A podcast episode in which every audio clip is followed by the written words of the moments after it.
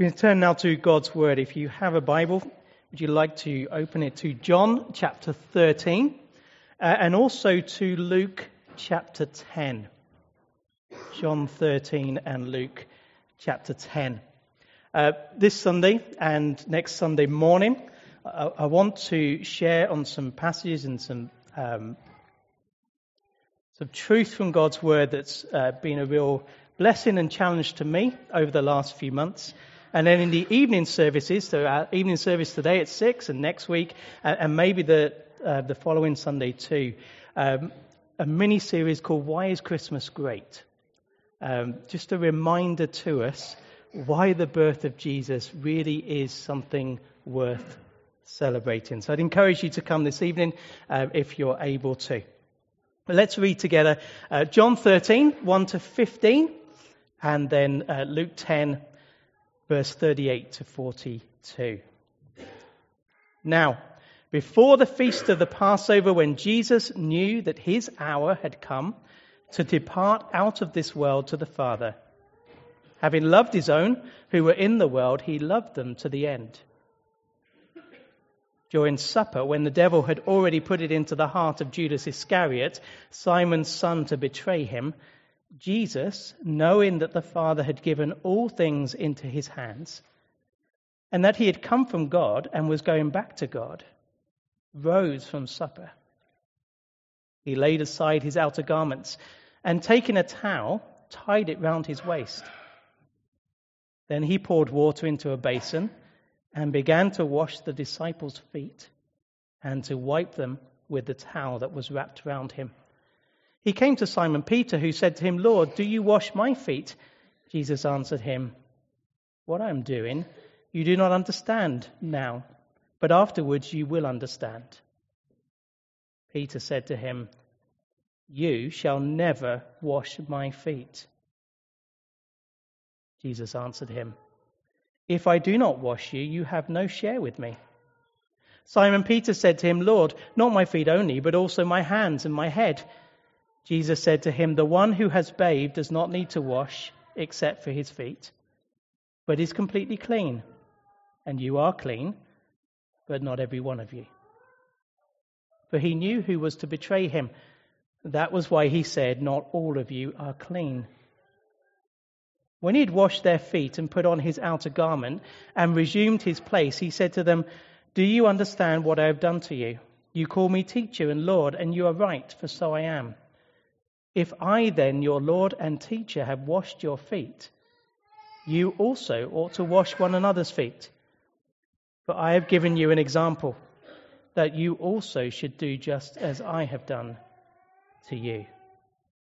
And then Luke 10, verse 38. Now, as they went on their way, Jesus entered a village, and a woman named Martha welcomed him into her house. And she had a sister called Mary who sat at the Lord's feet and listened to his teaching. But Martha was distracted with much serving. And she went up to him and said, Lord, do you not care that my sister has left me to serve alone? Tell her then to help me. But the Lord answered her, Martha, Martha, you are anxious and troubled about many things, but one thing is necessary. Mary has chosen the good portion which will not be taken away from her. As I went home from here on Sunday, the 6th of August, I took with me a pile of books. I had a plan, some books to read while I had some time to do so. One of them was written by John Piper, and it's the book Brothers, We Aren't Professionals. He's writing to pastors to remind them of the core reality of ministry that it is not a business or professional exercise, but it is gospel, Christ centered ministry. Near the beginning of that book, he writes a chapter entitled Beware the Debtor's Ethic. And in that chapter, he wrote these words Every good deed we do in dependence on God does just the opposite of paying him back. It puts us ever deeper in debt to his grace. The chapter is about uh, beware of an attitude that comes to God and says, You've done this for me, so now I will do this for you to pay you back for your kindness to me. But then just after that, he said this, and that is exactly where God wants us to be through all eternity. God puts us in his debt and that is exactly where God wants us to be through all eternity. I could summarize it like this God loves it when we are in his debt. How does that make you feel?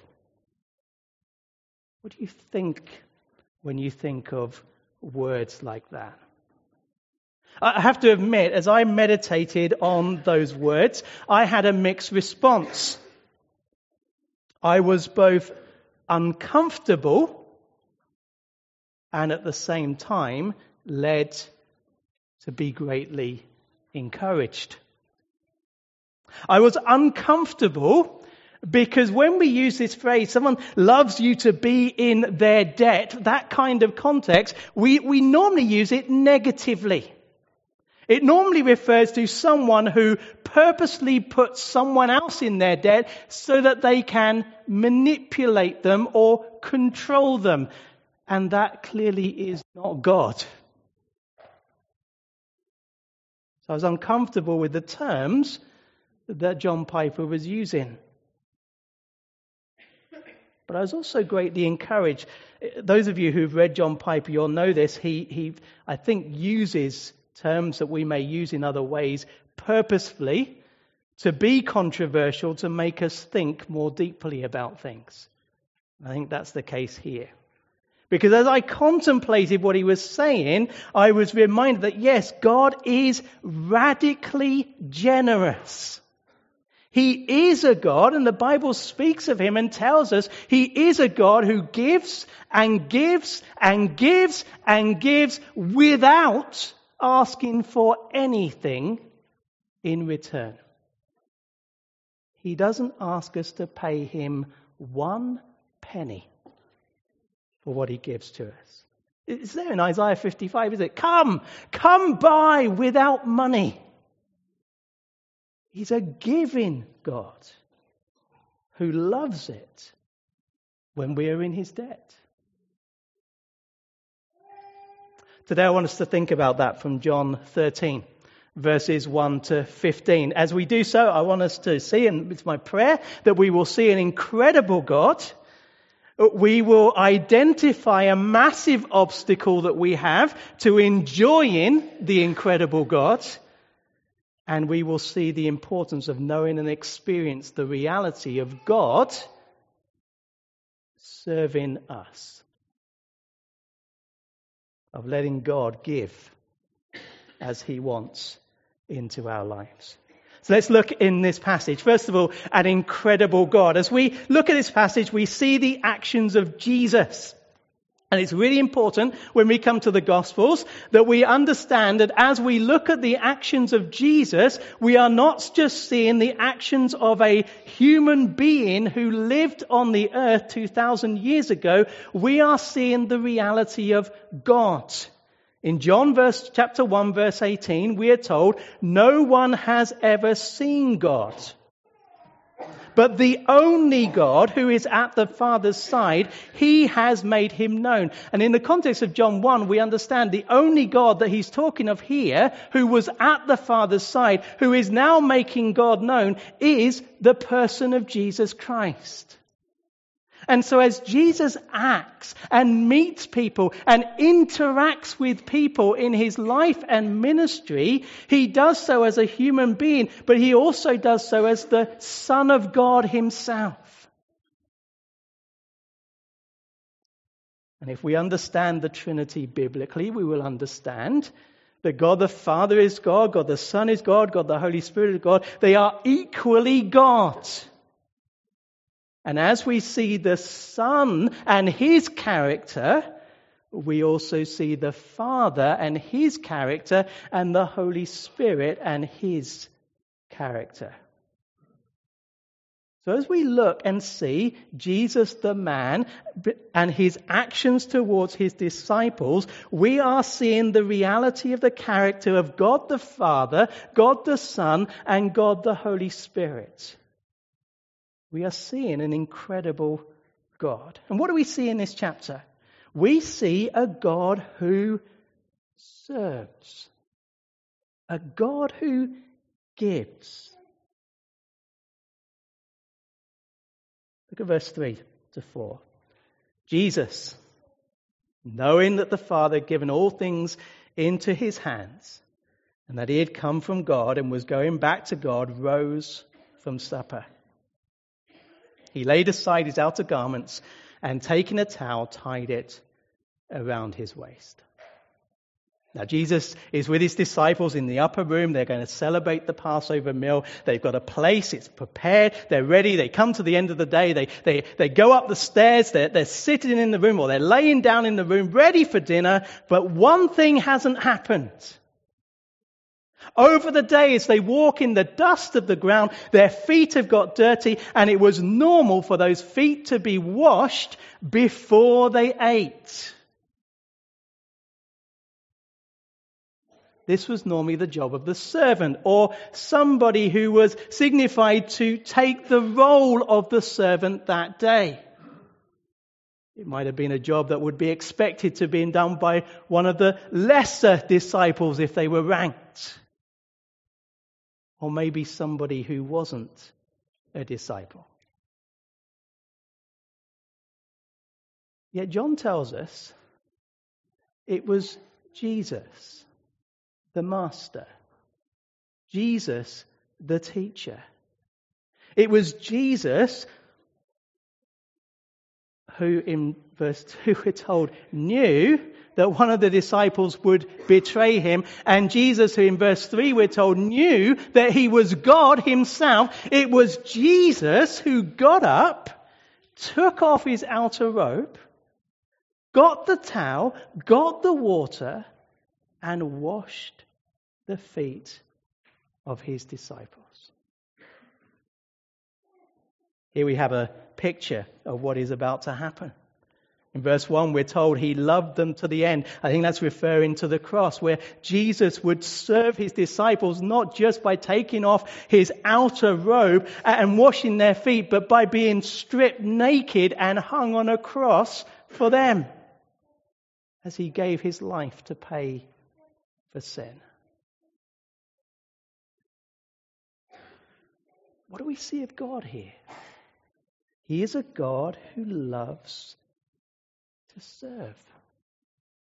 He's a God with a servant heart. In a room of people, God is the one who takes off his cloak and washes everyone's feet. Is this a one off, though? Is it a one off in chapter 13? Is it a one off in these few days if we include the death of Jesus in it? Or, or is it something that's more continuous? In Luke chapter 12, verse 37, Jesus is speaking about his return. And uh, he's encouraging his people to wait for his return, to look forward to his return. And in verse 37, he likens it this way to a master coming home to see the servants. And this is what he says Blessed are those servants whom the master finds awake when he comes. So, so be awake, look for me, wait for me. But then he says this Truly I say to you, he, the master, will dress himself for service, have them recline at table, and he will come and serve them. That's staggering, isn't it?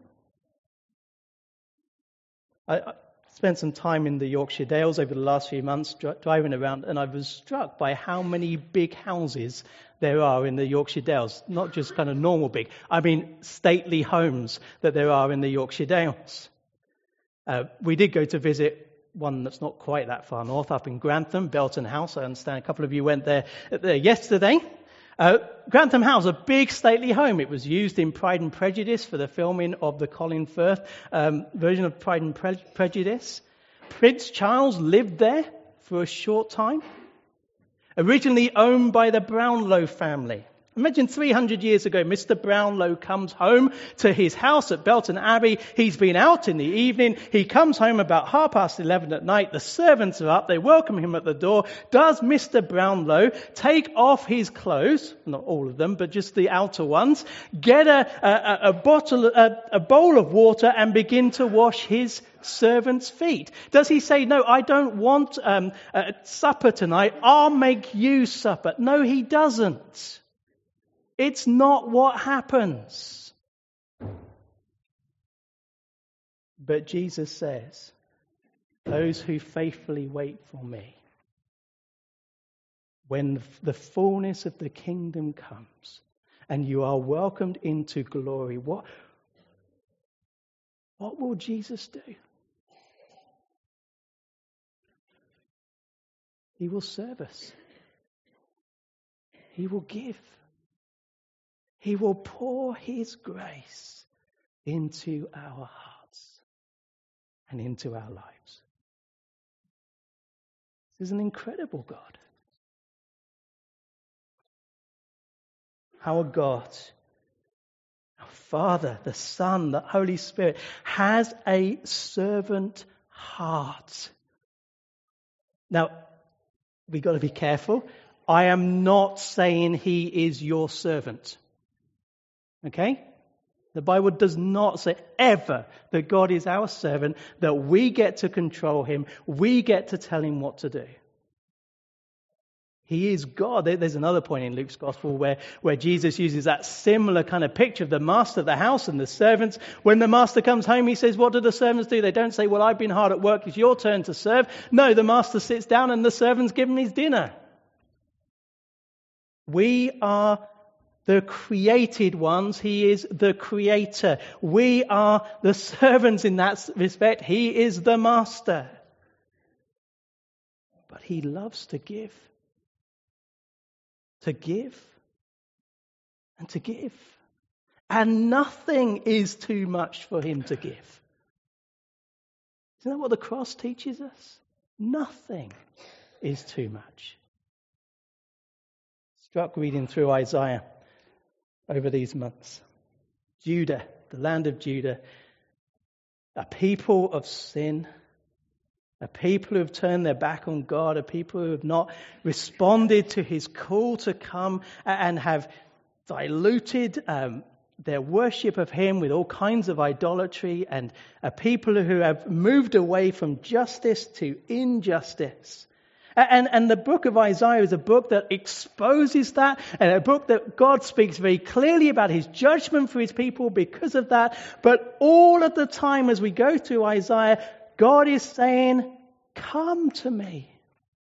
If only you will turn, I will give you everything. God wants to give to us today.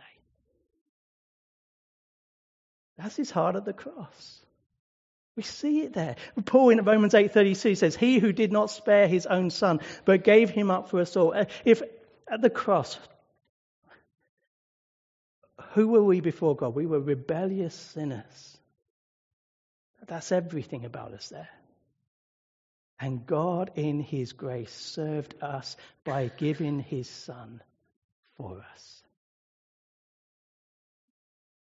He who did not spare his own son, but gave him up for us all, how will he not also with him graciously give us all things? If at the cross, in the face of rebellion and sin, God's servant heart gave everything, how much more now we are in the kingdom, saved through Jesus, will God's gracious heart give us the things we need?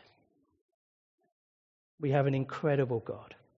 Secondly, uh, what do we see here? A massive obstacle. A massive obstacle that we raise which stops us enjoying the reality of an incredible God. We see it with Peter. Verse 6 Jesus came to Simon Peter, who said to him, Lord, do you wash my feet? Jesus here comes to serve Peter. He comes to give to Peter. And Peter doesn't want him to. Why not? Well, I think the only reason is his pride. He is too proud to see that he needs Jesus.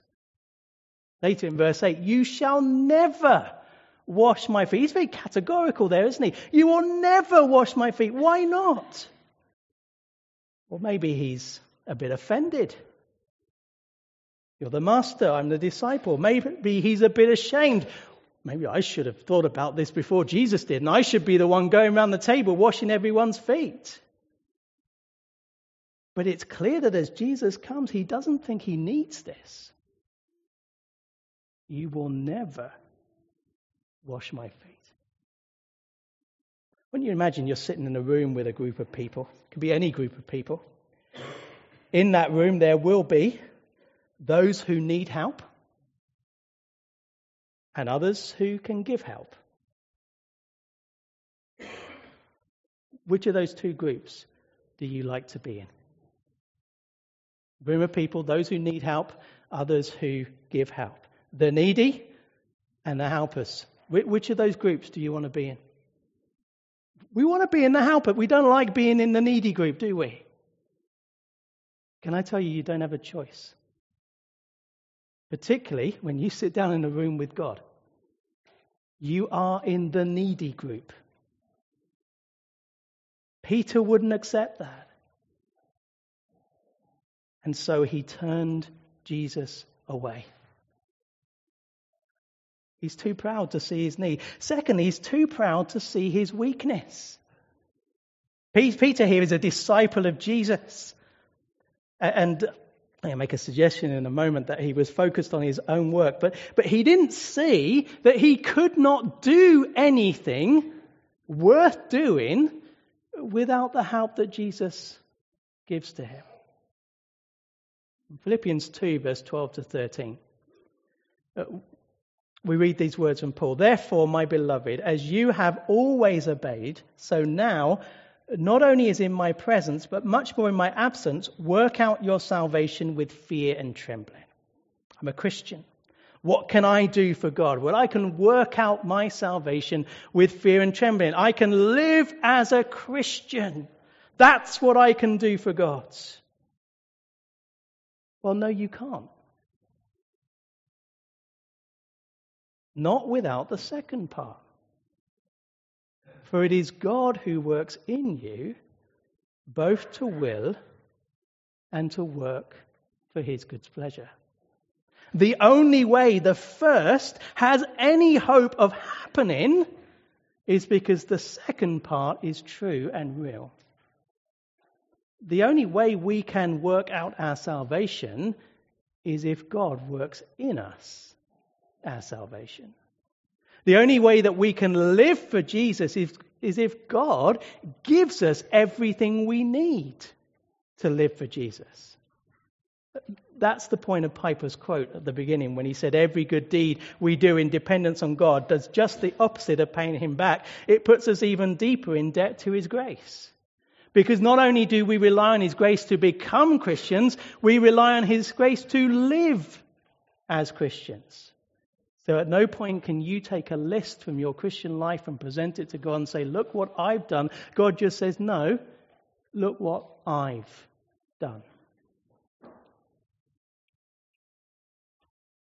And so as Jesus comes round to Peter, he says, I will not let you serve me.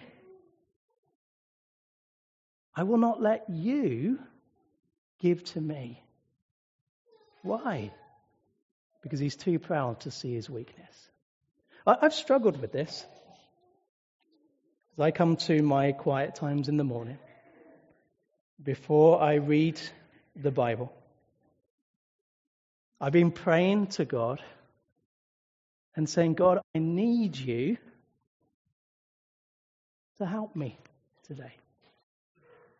I need you to give to me today. I need you like my body needs oxygen. And for the first few days of doing that, that, that was fine. But then, then I became, began to be uncomfortable. And the reason I began to be uncomfortable is this I don't want to be a person who just gets. I also want to be a person who gives. You know, in that human relationship, I don't want to be the person who's always the, the, on the side of the receiving. I want to be, I want it to be reciprocal. But as I thought about that and trying to bring that reciprocal relationship into me and God, I was struck with the fact that it can't be reciprocal. Because while God can do countless things that I need, I can do nothing that He needs. And the things that I do get to do are of His grace and for my joy, but He doesn't need them. And anything good that comes from them is only because of Him. There is no reciprocal, whatever the word, reciprocal uh, relationship with God in that way. He is the giver and we are the receiver. And that's the only way it can be. And yet, so often we are too proud to admit our need and our weakness. And Peter here is too proud to take his focus off his own work. In verse 9, Jesus says, If you don't let me serve you, you, you, can have no part of me. So Peter says to him, Lord, not my feet only, but also my hands and my head. There are two possible interpretations of this. I'll be open and honest. The, the one I think is right is not necessarily the right one. The first possible interpretation is Peter's got it. He needs Jesus to serve him. So come on, give me everything, Jesus. You know, wash every part of me. The reason I don't think that is the right interpretation is because Jesus is still not positive with him afterwards. Normally, when people get it, Jesus says, You've got it, that's wonderful. But Peter, Jesus is still in that kind of gentle rebuke as he speaks to Peter after that statement. I think what's going on here is this. Jesus says to Peter, Look, I need to wash your feet. If I don't wash your feet, you can have no part of me. And Peter's gone and said, Ah, okay, that's something I need to do to be a Christian. And so I'm going to do it better than anybody else. Wash every part of me. He's taking it as a, letting Jesus serve him, he's taking it as a work that he does, and he's going to the extreme with it. That's what I think is going on. He's too proud to come as a needy person, weak, and just saying to Jesus, I need you to serve me. Instead, he's thinking of what he can do. Now, is Peter alone? Is Peter alone? I know he's not because I'm there with him too.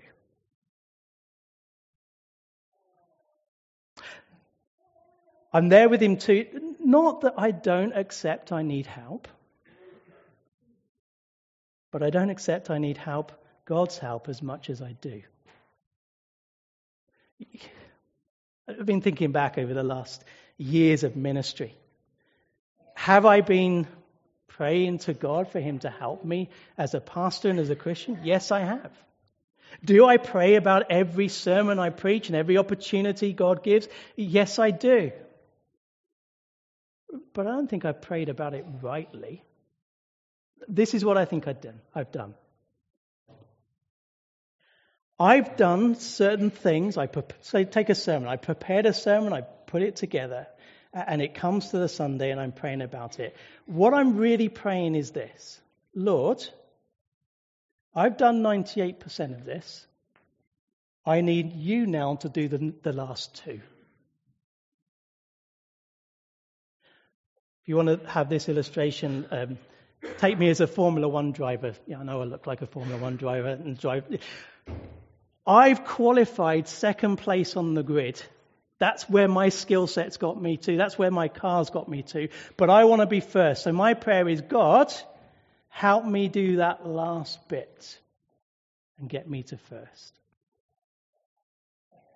Whereas the Bible teaches us that we are not even on the grid without God. We need Him totally and utterly. We need him to belong to the kingdom. We need him in ministry. We need him as we battle temptations. We need him as we seek to praise him. We need him as we serve others. So I'm there with Peter. But are there only two that have this struggle?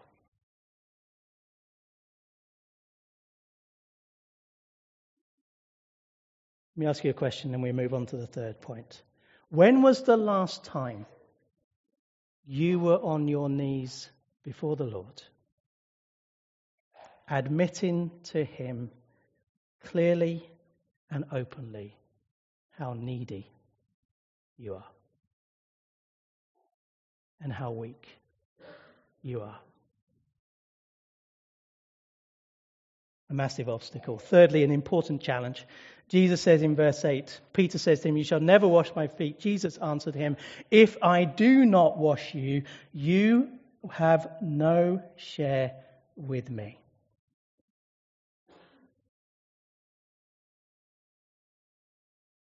Jesus says to Peter, Unless you let me serve you,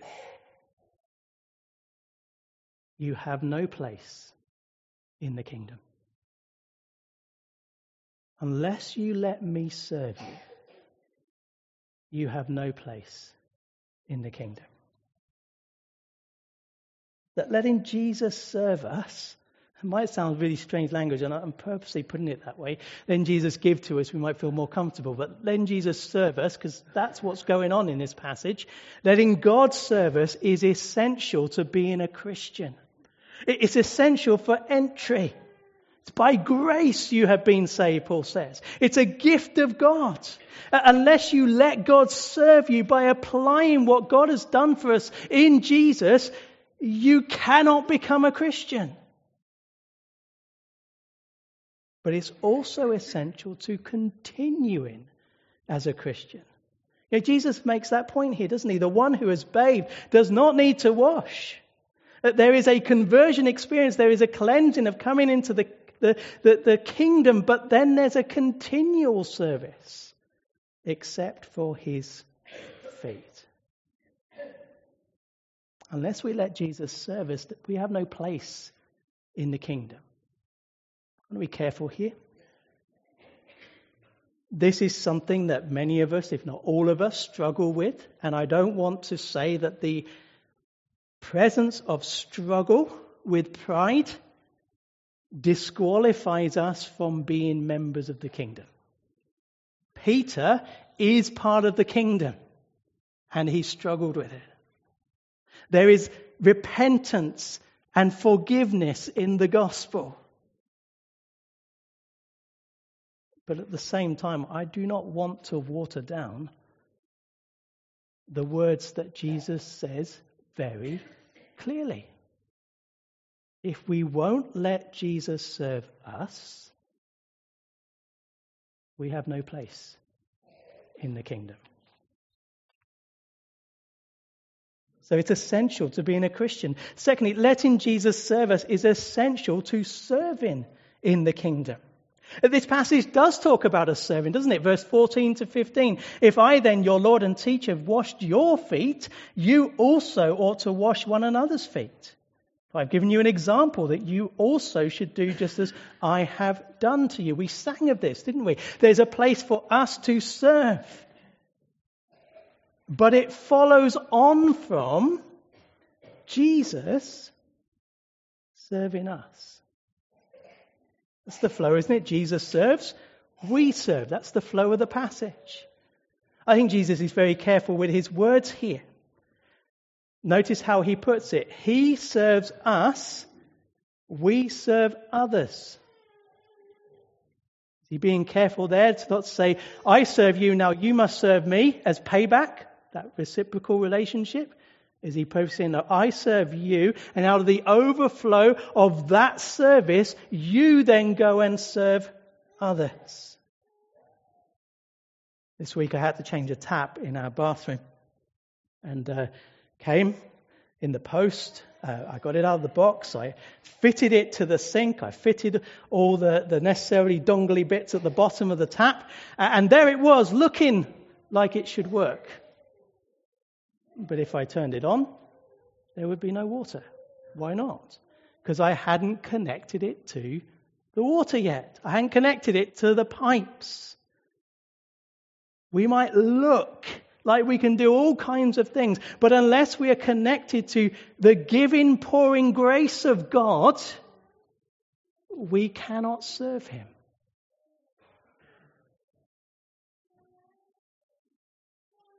Can I also say, before we wrap up, letting Jesus serve us is more important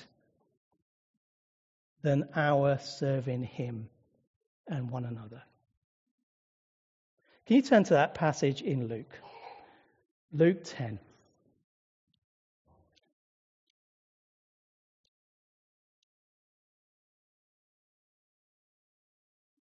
Here we have this difficult account. It is difficult, isn't it? What's going on here? Of Mary and Martha and Jesus coming to their house. Many preachers trip up. I tripped up over this passage because you, look at it and there's Mary sitting down listening, and then there's Martha working, making the dinner, and the the application comes out. So we should listen to Jesus and not bother with making the dinner. Is that right? I remember hearing from one couple, um, the wife was telling me that she heard a sermon on this from a visiting preacher to the church who was due to come to their house for dinner. And she was very put out that in the sermon he was very strong. You shouldn't be busy in the kitchen. But then he was very happy to eat the Sunday dinner that she'd labored over. And we come away thinking, surely Martha's doing the right thing. And I'm not sure I'd be too happy if there was Mary in the house. This came up, I, I think, in um, Nita and Kayla were talking about it because it was the week where you were going through it um, in the, the reading and for the prayer groups. And I was beginning to think about it. And really think about it in the terms of serving. There are two relationships here there's Martha and Jesus, there's Jesus and Mary. In both of those relationships, think about this who is serving who? In Martha and Jesus, Martha is serving Jesus. In Mary and Jesus, Jesus is serving Mary. Now, if we, we look at the Bible, there's nothing wrong with Martha serving Jesus. There's nothing wrong with Martha making Jesus a meal. There is nothing wrong with Martha using what she has for the glory of God uh, to provide uh, for the person of Jesus in that occasion. But Jesus says to Martha, Mary has chosen the one thing that is necessary. And it will not be taken away from her. It is more important that you let Jesus serve you than you serve others and serve him. Because you cannot serve others and serve him unless Jesus serves you. And if you try to serve others and serve Him, you will quickly find that you run out of energy, you become dry, you become grumpy, because you're not doing it out of the overflow of all that God wants to give you in Jesus Christ. Let me ask you a question. Will you let God serve you? Will you let Jesus serve you? I'm aware there's a problem in asking that question. And the problem is this we do not apply it deeply enough. We come away from that question Will you let God serve you? Yes, I will. Because that's where the sermon's been going. And if it's made any sense, hopefully it's, you know, yeah, you, you know that's the right thing to do. And maybe you want to do that, but, but you don't do it deeply enough. So, yes, that's I will. And you add it to a whole list of other applications you've had from sermons of things that you do. And the point of this is not about what you do. The point of this is about letting God do.